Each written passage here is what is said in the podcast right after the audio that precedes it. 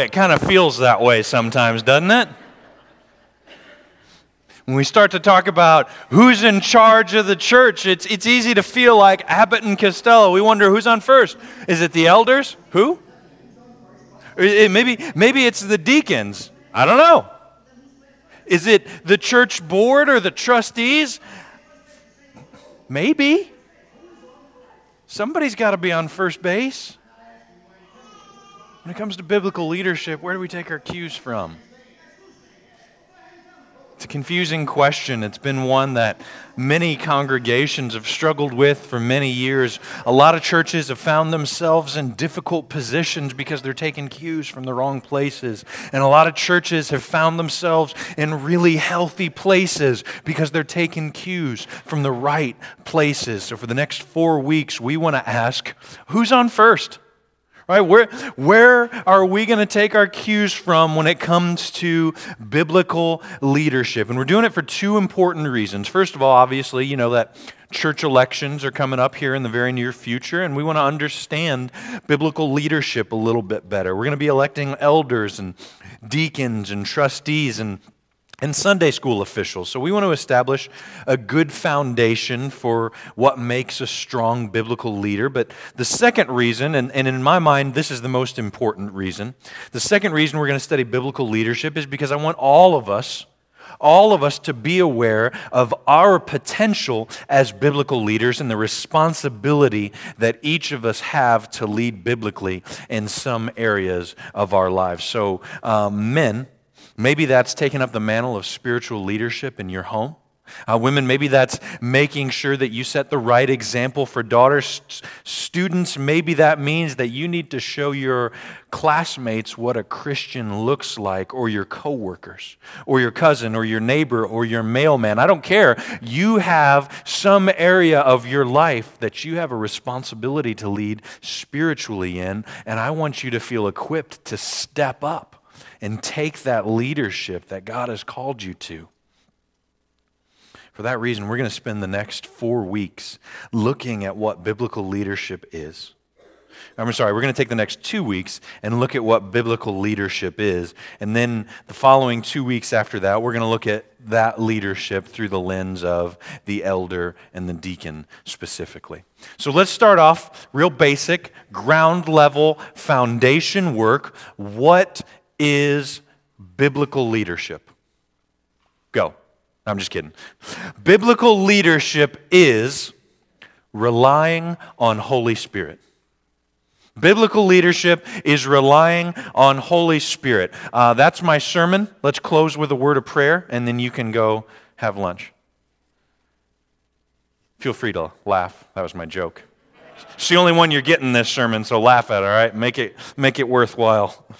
So I realize when I say biblical leadership is relying on Holy Spirit, I know what I'm doing. I'm taking a vague term that needs explanation and I'm explaining it with a vague term that needs explanation. I realize that. All right, it's kind of like unwrapping a Christmas present and finding a wrapped package inside. All right, so I understand that my explanation needs a little bit of work, and that's what we're going to do. Okay? Um, because of that, we're going to spend some time looking at the role of Holy Spirit in our lives. All right, and so we're going to start with Acts chapter 2 in verse 37. Here's what it says When the people heard this, they were cut to the heart, and they said to Peter and the rest of the apostles, Brothers, what shall we do? And Peter replied, Each of you must repent and be baptized in the name of Jesus Christ for the forgiveness of your sins. Then you will receive the gift of Holy Spirit. Boy, that's a good passage. Somebody should put that in a sermon sometime. Holy Spirit, so first of all, here's, here's what I want you to here's what I want you to realize from this. This is just, again, this is basics. Holy Spirit is received in baptism. Holy Spirit is received in baptism. And so here's what that means for us. Baptism, it's more than just a symbolic thing. Right? This isn't just some symbol of some other thing that we do. It is significant. It's in baptism that we receive forgiveness of our sins completely and eternally. We are forgiven of our sins and we also receive the gift of God's Holy Spirit. It's in baptism that we become clothed in righteousness Clothed in righteousness. I want you to think about that. Some of you are looking at your outfit and you're like, I think I'm dressed okay today. I think, I think I'm fine. My tie matches my shirt. Well, my tie doesn't, but yours might. Right? The, the tie matches the shirt. The slacks are pressed. My dress is nice. I, I'm, I'm, I'm fine with how I look today. I don't, I'm good without being clothed in righteousness. Let me challenge that. What I wear is not an indication of my righteousness. Do you know what indi- is an indication of my righteousness? Holy Spirit's presence in my life. What I wear is not an indication of my righteousness. Do you know what is an indication of my righteousness? Love, joy, peace, patience, kindness, goodness, gentleness, faithfulness, and self control. What I wear is not an indication of my righteousness. Do you know what is? Do you know what is? The way that I treat the people around me, the way that I act in God's name. So, if you're a guest at Mount Tabor this morning, I want you to know we don't have a dress code. Right? You can wear jeans if you want. Uh, it's hot outside. I'm, I'm okay if you wear shorts. If you want to wear a suit and tie, more power to you. We don't have a dress code. Here's why. Here's why we don't have a dress code. Because I'm more concerned with what's going on in here than I am with what's going on right here. Okay? But I do hope that no matter how you choose, first of all, I hope that you do come dressed. That is the dress code. We do have a dress code. Come dressed. Okay? But no matter how you choose to come dressed, I hope that you'll choose to be clothed in righteousness through baptism. All right, here, it's important. And, here's why. Uh, when I was baptized, I didn't, I didn't become a person who was unable to sin. Right? There was no like invisible force field that existed between me and sin. So before I could reach through here to sin, and now all of a sudden I'm baptized, and it's like I can't physically do that anymore. I'm a terrible mime, right? I'm still able to sin. Right? When, I, when I was baptized, I didn't become a person who was incapable of sinning. I have the same capacity for sin. I have the same tendencies and the same temptations. The difference is I'm not fighting alone anymore. Even though I still sin, I'm not fighting alone. I now have the Holy Spirit, the same power that raised Jesus from the dead, is working with me and fighting sin with me. And just as amazingly, even though I still sin, when God looks at me, He doesn't see a sinner. He sees Holy Spirit when He looks at me. God sees a righteousness that I have been given as a gift. I haven't earned it, I can't earn it. I, I, I can't earn it. You can't earn it either. We're not good enough. Welcome to church. You're not good enough. But that's why you're here. But in baptism, we say, God, I know I'm not good enough. I know I'm not good enough. And can you please help me? I know I'm not good enough, God. Can you please help me? And you know what God says? What does God say when we say, I know I'm not good enough? Can you please help me? He says, Yes. And that's it. He says, Yes. Do you know why he says yes? Because he loves you. Look at in the front row here, he really loves people who sit in the front. Okay? He loves people who sit in the middle. He loves people who sit in the back. He loves, never mind. He loves people who sit in the middle. He loves the people who sit in the back. He loves the people who sit in the front and people who sit in the middle and people who sit in the back. And he loves people who aren't sitting in here right now. And anybody who asks him, God, I know I'm not good enough. Will you please help me? You know what he says? He says, Yes. Because he's a God who loves us. And baptism is where we say, I need your help. I need your righteousness because I don't have any on my own. Even though I still sin, God doesn't see a sinner when He looks at me. He sees Holy Spirit at work in my life. That's why we emphasize baptism here. That's why I think you should be baptized. And that's where Holy Spirit begins to work in your life. Now, I want to show you a few things that Holy Spirit does in your life. Pretty neat. First of all, Holy Spirit convicts of sin. I want to read John chapter 16. We'll start in verse 8. When he comes, This is Holy Spirit. When Holy Spirit comes, he will convict the world of its sins and of God's righteousness and of the coming judgment. The world's sin is that it refuses to believe in me. First of all, Holy Spirit convicts of sin. Holy Spirit convicts of sin. Did you feel guilty when you told that meaningless lie? Did you feel guilty when you told that meaningless lie? Did you have to convince yourself that it was okay to rent that movie? Don't ignore that. That's Holy Spirit prompting you. And here's the principle. Here's the principle I need you to learn from that. The more you listen, the easier it is to listen. The more you ignore, the easier it is to ignore. That seems pretty simple, right? That's just practice. The more you listen, the easier it is to listen. The more you ignore, the easier it is to ignore. And that's just, that's just the first part, right? Holy Spirit convicts us of sin, but that's just the first part. Here's the second half of the story. Once we are convicted, Holy Spirit leads us as we work to eliminate sin.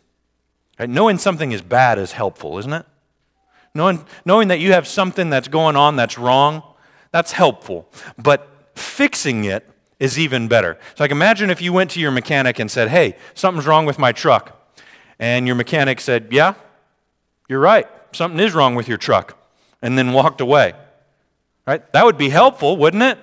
But it'd be far more preferable if the mechanic fixed the truck.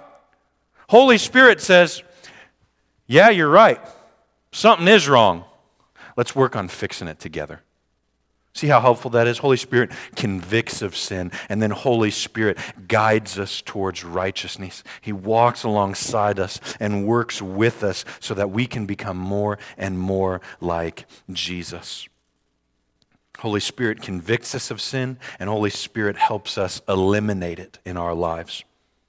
So that's one of the first things that Holy Spirit does. And the next thing I think is important and a little underrated. Let me, let me explain. Holy Spirit assures us that we are God's children. Holy Spirit assures us that we are God's children. Romans chapter 8, starting in verse 15, says this so you've not received a spirit that makes you fearful slaves. Instead, you received God's spirit when he adopted you as his own children. Now we call Abba Father, for his spirit joins with our spirit to affirm that we are God's children. It's a powerful thing to know that you are a part of God's family. It's a powerful thing. Any high school age guy can tell you it's a powerful thing. Uh, let me explain. Uh, high school guy, it's inevitable. Any guy who's ever been in high school has liked a girl. Okay? And, and here's what happens he spends his time thinking about the girl. He's wondering uh, whether or not she likes him back. It's time to eat breakfast. I'm not hungry. She probably hates me. It's chemistry test. How could I possibly do science? She's sitting right there. Okay? Driver's ed. She probably thinks I'm a loser because I hit that cone when I was parallel parking. Now, that's probably okay for the male ego, right? Guys, you could do with a dose of humility, okay? Uh, it's probably okay for the male ego to wonder about those things, but here's what's not okay. Here's what's not okay being too nervous to eat breakfast because you're worried you're going to go to hell. Or, or maybe you're not able to function in life because you're terrified that you're not good enough for God or that you're going to accidentally sin in some way. God didn't intend for you to walk around on eggshells your whole life. The testimony of Holy Spirit says that we are God's children. We're just children. We may mess up, but as long as we don't leave Him, He won't leave us. Holy Spirit assures us that we are God's children. And I don't know how you feel about your kids. When I think about how I feel about mine, that's a comfort to me. I am an imperfect person, but I have a deep and amazing love for my two children. God, who is perfect, has a deeper and more amazing love for me, and a deeper and more amazing love for you than we have even for our own families. And Holy Spirit's job is to remind us of that, that God loves you. That seems like such a simple thing to say in church, right? Like, like you must be a rookie preacher because the only thing you said is God loves you. You didn't even use any big words. Listen, listen. God loves you. God loves you. If that's the only thing I ever say, that's plenty. Holy Spirit's job is to remind us that we are God's children. Finally, Holy Spirit's work is to make us look more like Jesus. 2 Corinthians chapter 3 starting in verse 17 says this. Whenever someone turns to the Lord, their veil is taken away. For the Lord is the Spirit, and wherever the Spirit of the Lord is, there is freedom. I'm sorry, I wanted 17 and 18. Um, 18 says that uh, once you begin, or once you turn to the Lord and the veil is taken away, you are continually transformed by the power of Holy Spirit, and so that you look more and more like Jesus. That's a paraphrase, but that's what verse 18 says. Holy Spirit makes us look more like Jesus. The function of Holy Spirit, more than anything else, is to make us more like Jesus. When we're clothed in righteousness, we look more like Jesus. When we are confident in our relationship with God, we are more like Jesus. When we are convicted of sin and by the power of Holy Spirit walk away from it in our lives, we are more like Jesus. The job of Holy Spirit is to make us more like Jesus. So when I say biblical leadership is relying on Holy Spirit, what I'm saying is that when we rely on Holy Spirit, we're going to look more like Jesus today than we did yesterday. And we're going to look more like Jesus tomorrow than we did today. And in uh, August 19th, 2019, we're going to look more like Jesus than we do today. We're going to continue to grow in our faith to look more like Jesus as we rely on Holy Spirit more. And as we continue to look more and more like Jesus, then we start bringing people with us. We start bringing people with us. People are going to see that you're different, that there's something different about you, right? That, that your light shines a little bit differently than those around you. And people are going to see your good works and glorify God who is in heaven. The people are going to see that you're a little strange. They've probably already seen that about you. I'm just saying. But that you're just a little bit different, that you're just a little bit strange, and that you don't act the way other people act, and that even though they might try to accuse you, they'll be able to look at your conduct and say, there's something different about that person. And maybe they'll ask you, what's different? Or maybe they'll say, I bet it's Jesus that's different about them. As we continue to look more and more like Jesus, we'll begin to bring people with us. And that's the result of relying on Holy Spirit, being more like Jesus and bringing people with you. But those things can't happen without relying on Holy Spirit. They just can't. Right? It's not, it's not unlikely. It's not unusual. It's not improbable. It is impossible unless we rely on Holy Spirit. So the question is how do we do that? How do we do that? I want to give you three practical things. Three practical ways to rely on Holy Spirit.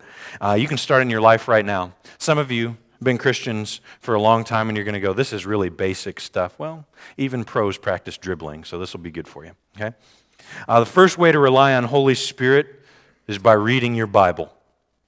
Read your Bible. 2 Timothy chapter 3, starting verse 16, says this All scripture is inspired by God. It's profitable for teaching, for reproof, for correction, for training in righteousness, so that the man of God may be adequate, equipped for every good work. I didn't read it from that translation. That's never mind.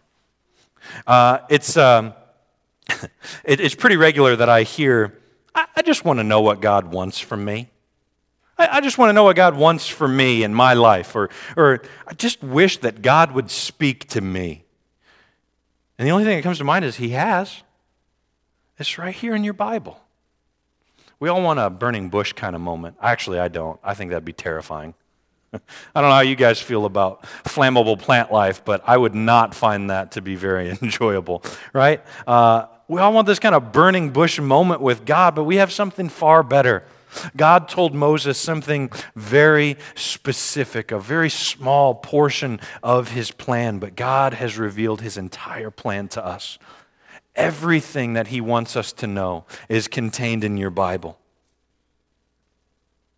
What did God say to Noah? Build a big boat out of an obscure wood and make a zoo inside. What about Abraham? Leave your home and your family, and one day you'll be the father of many nations. We don't want that burning bush type of communication with God, but the truth is we have something better. We know what God said to Noah and Abraham and Moses, and we know what God has said to each of us. You want to know what God wants you to know? Sit down, open up your Bible, because all of Scripture was written by Holy Spirit inspired authors, and that's exactly what God wants you to know. So, what does the Bible say? I'm going to set up, sum it up real briefly for you. Just real brief summary of the whole Bible. We're hopeless because of our sin. All of us. We need a Savior. Jesus came to be that Savior. Now we can be more like Jesus and bring people with.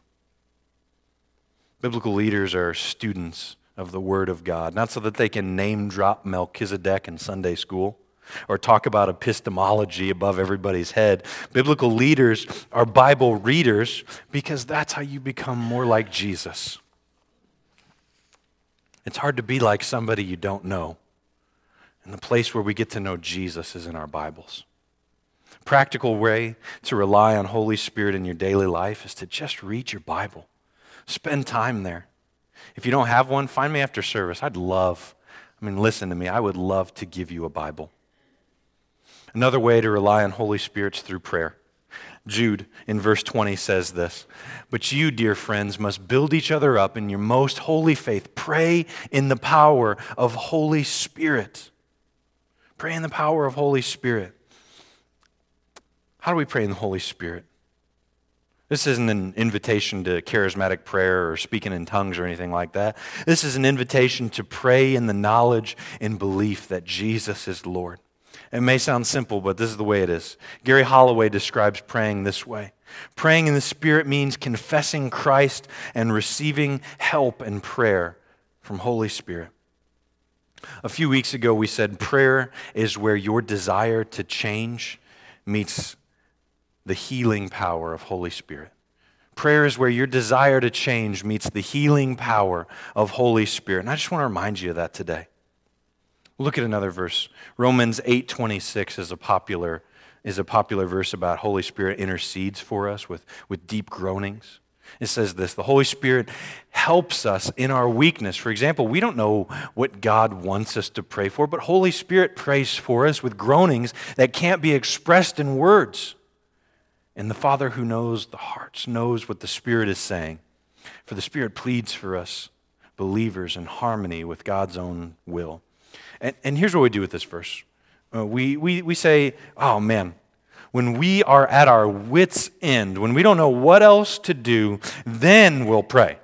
Right? Then, if we are at our wits' end, then, then Holy Spirit will intercede for us with groanings too deep for words. When I've exhausted every other option, then we'll turn to Holy Spirit and let Him intercede for us. Here's what I want I want Holy Spirit to intercede for me always about everything and all of my weakness, because I've got plenty. Not just when I'm at the end of my own ability, I want that all the time. I want Holy Spirit to intercede for me. And I want that for you too, because that's God's power being perfected in our weakness. So when we pray, we're interacting with God's Holy Spirit in a personal way. Bible leaders have prayer lives because they know they can't do it on their own and they know where to turn. Finally, one of the best ways to engage with Holy Spirit in your daily life is by interaction with godly people. Interaction with godly people. That's why we encourage you to get involved in small groups. That's why we have Sunday evening services. That's why we meet here on Sunday mornings. That's why we have Sunday school classes. Sure, the knowledge is great, but what I love about Sunday school is the people. I love the people who encourage me by their faith. It's important to have somebody to talk to. That's why coming to church on Sunday is important. God has given us an incredible resource other Christians. Other Christians, like the person sitting next to you, is somebody who has God's Holy Spirit living within them that might have encouragement or challenge or conviction for you today. God's given us other Christians other Christians who are indwelt with God's Holy Spirit. So I want to pose a question to you. Why wouldn't we want to hear from people who have God's Spirit within them? Paul in Ephesians chapter 4 says that uh, these are gifts that Christ gave to the church. He gave apostles, he gave prophets, evangelists, pastors, and teachers, and their responsibility is to equip God's people to do His work and build up the church, the body of Christ. As we do life together, we will grow as we spend time together, as we worship together, as we read our Bibles together, as we pray together, as we just enjoy being around each other, we will grow individually and corporately. And as we grow individually and corporately, what we'll find is that more people want to be a part of what's going on. As we do life together, we will grow into a more mature faith. What's that more mature faith look like? It looks like a faith where we know how to rely on Holy Spirit, a faith where we bring people along with us as we grow to look more like Christ, a faith where questions are asked and answered confidently, not feeling like it's a dumb question a faith where people are coming to believe that Jesus is the Christ, the Son of the living God, and a faith where people are continually growing. It's not something that any of us can do alone. It's not something that any of us can do together. It takes Holy Spirit working within each of us to accomplish that. And that's what I want for us. When we learn to rely on Holy Spirit, there is no limit to what God can do in his church. Biblical leadership is relying on Holy Spirit. I know that is countercultural. Right? If you read the news or all of the Facebook articles that talk about leadership or any of the books that talk about leadership, the most common view of leadership is don't rely on anybody but yourself right? Needing help is a sign of weakness, or maybe even pull yourself up by your bootstraps and don't stop until you're at the top. But biblical leadership says no to all of that. Biblical leadership says enough with the macho nonsense, enough with the pride. Stop and rely on Holy Spirit. So I want to invite you to just stop. Stop trying to do it all on your own. Stop pretending like you've got it all together. Stop pretending like you alone are master of all you survey and your own Savior. I want to invite you to stop thinking that way and living that way and say, I know I'm not good enough. I know I have my inadequacies. I know I have my own problems that I've been trying to hide, and I'm tired of trying to hide them now. I just want to give them to God and confess that, God, I know I'm not good enough, but I know you are. Will you please help me? And you know what he'll say? Yes. Yes, I will help you. As we close today, I want to tell you, I want to tell you a story about a guy named John Gaines. I'll tell you a story about a guy named John Gaines. In 1982, by the way, he owned a, a farm in Kentucky called Gainesway Farm. He's an influential thoroughbred owner. In 1982, he was scheduled to deliver a speech at the Kentucky Derby. And when Gaines got up to speak, it was a room full of mostly reporters, and nobody knew Gaines's plan, but his plan that day was to change the world of horse racing forever. During his speech, Gaines outlined a vision for a championship day of horse racing that would be known as the Breeders' Cup. It'd be seven races for seven different ages and sexes of horse, and each would have a million dollar purse, except for the classic, which would be open to any horse, and would have a $3 million purse.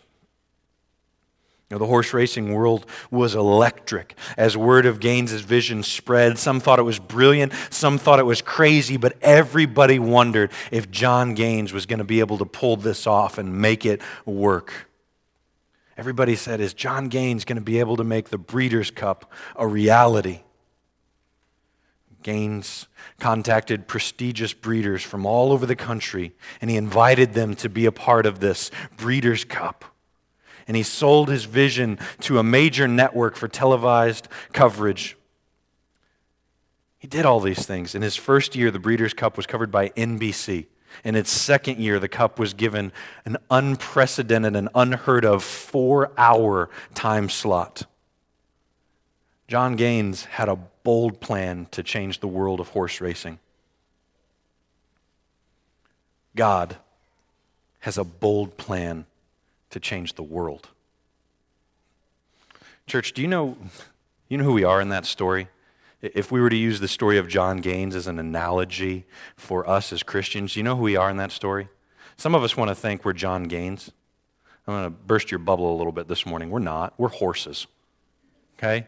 We're the horses. Some of you don't like that illustration, but Jesus used sheep, so mine's a little more favorable. Okay? You know what the horses did in the story of John Gaines? They followed their master, and they did what they were made for. And the world took notice. Church, you know what we have to do? Do you know what we're called to do? We're called to follow our master, do what we're made for, to love your neighbor, to love God, to let your light shine before men. Let your life be a testimony of the goodness of God. We are called to follow our master and do what we're made for. If we do that, I guarantee the world will take notice. Let's pray. God, we come before you now, and each of us, we confess that we are not good enough on our own. We confess to you that we need a righteousness that we cannot attain, we can't buy, we can't earn, we can't pay for, we can't make up for, a righteousness that comes from you that we need. All of us have sinned and fallen short of the glory of God. God, we ask for your help because we can't change that. So, God, would you please help us? God, after you restore us and make us new, would you begin to work in our lives so that we can look more like Jesus every day? Would you please use us as a testimony to those who still need to find Jesus? And we pray this, we ask that you would use us in this way. In Jesus' name, amen.